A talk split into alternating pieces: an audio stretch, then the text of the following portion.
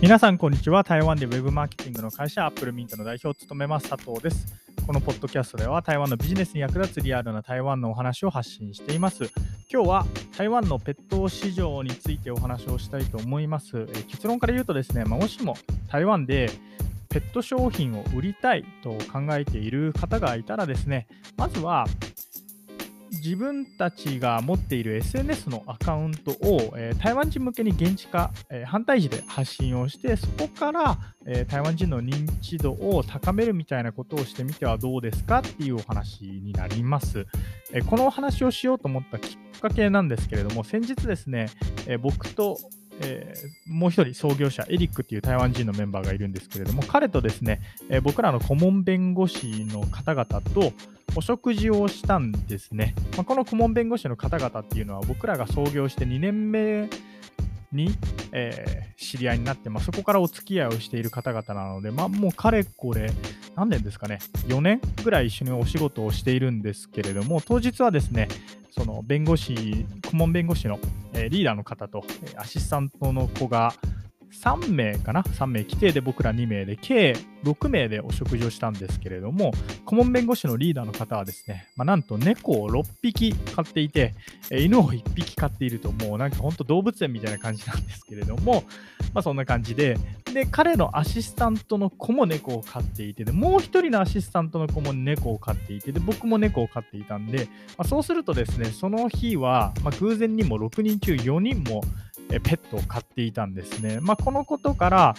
まあ、台湾って本当にこうペットを飼う人が増えているよなって思って、えー、このポッドキャストを撮ることにしました。以前ですね、ホームページでも台湾のペット市場について書いたので、まあ、興味がある人はホームページで見るか、あるいは Google で台湾ペット市場とかって検索してみてください。多分僕らのページが、まあ、1ページ目のどこか、まあ、1番か2番とかには出てくると思います。はい。じゃあまあそういうことで台湾のペット事情についてお話をしていきたいと思うんですけれども、まずはですね、台湾の、えー、ペット市場。こう台湾人がどんなペットを飼っていて、あのどれだけの、まあ、どどれだけの人がペットを飼っているのかみたいなお話からしていきたいと思います。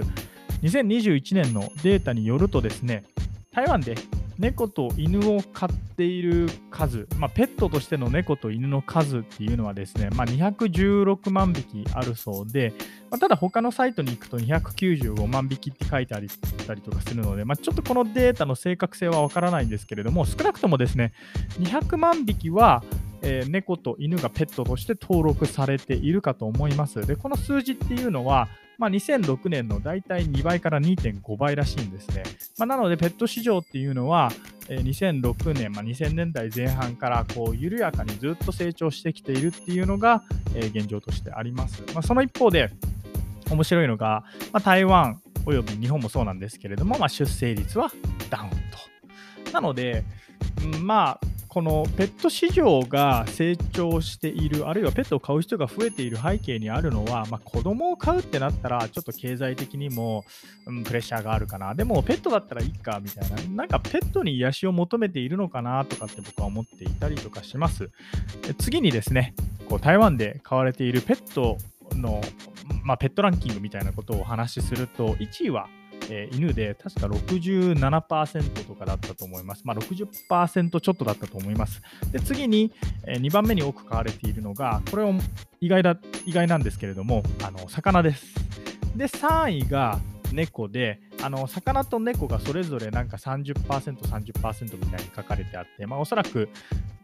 こう重複して買われているから、まあ、30、30っていう感じなんだと思いますけれども、これ、まあ、2021年のデータなので、もしかしたらですね、今は猫が逆転しているかもしれません。で、4位が小動物で、え、5位が鳥みたいな、まあ、そんな感じになります。まあ、いずれにせよですね、台湾で飼われているペットで多いのは、まあ、犬がこうダントツに多くて、その後にこう猫、あるいはま魚が続くみたいな感じになっています。じゃあ、えー、そんなペットを飼っている人たちがですね、そのペットに対してどんなことに支出あのお金を支払っているかっていうことについて次お話ししたいんですけれども、まあ、これはですね、えー、餌と医療費が一番多い支出になっています。ペットを飼っている人ならば、あのこれ、大体わかると思います。まあ、例えば僕も、ね、猫を飼っているわけなんですけれども、一番多い支出っていうのは、まあ、どうしても餌とかになってしまいます。あのおもちゃとかもたまに買うんですけれども、うん、そうですね、買ったら買ったで、そんなに頻繁に新しいおもちゃを買おうっていうふうには思わないので、まあ、おもちゃが壊れたらまた新しいの買ったりするんですけれども、まあ、おもちゃ僕はそんなに買ってないですね。まあ、ただ餌に関してはやっぱり毎月こう定期的に買う必要があって、まあ、その度になんかあのカリカリっていうんですか、ちょっと 名前わかりませんけれども、猫のあのカリカリとあとカンカンですね、はあの見直したりとかして、まあ、次こういうの買ったらもっと食べてくれるかなとかって考えていたりとかします。で、医療費に関してもですね、まあ、やっぱり猫もこう病気をしたりとかいうのは1年に1、2回は絶対あるんで、まあ、医療費は結構かかるかなと思います。まあ、そのため僕の、僕はですね、あの猫を2匹飼ってるんですけれども、2匹とも保険に入っていたりとかします。まあ、そんな感じでですね、まあ、台湾のペット市場っていうのは結構盛り上がっていて、まあ、盛り上がってるというか、今ちょっと飽和状態にあるらしいんですけれども、それでも出生率はこうどんどん下がっているのに、ペット市場、まあ、ペットを買う人は増えているみたいなのは現状としてあると思います。そんな台湾市場で、じゃあ自分たちのペット用品、あるいはペットの商品を売るってなったらどういうことをすればいいのかっていうと、まあ、結論でもお話ししましたが、まあ、まずはですね台湾人向けにあの反対時の SNS のアカウントとか作ったら面白いんじゃないかなっていうふうに僕は思っています。よくですね僕日本人の、えーと、ペットをペット商品を売っているオーナーさん、まあ、会社のオーナーさん、あるいは経営者の方とかからですね、こう日本語で SNS アカウントを運用していたら、台湾人のユーザーがあの DM をしてきて、あの購入していきましたみたいな、まあ、そんな話を聞くんですけれども、僕から言わせてみると、それってなんか棚からぼたもちみたいな、あのまあ、ラッキーで台湾人の方々が、こう、なんていうんですか、見つけてくれて購入に至っているっていう状態かなと思います。なので、それだったら、台湾人向けに反対時できちっと、えー、アカウントを運用してでもっとちゃんと台湾人のユーザーを狙うみたいなことを、えー、まずはしていっ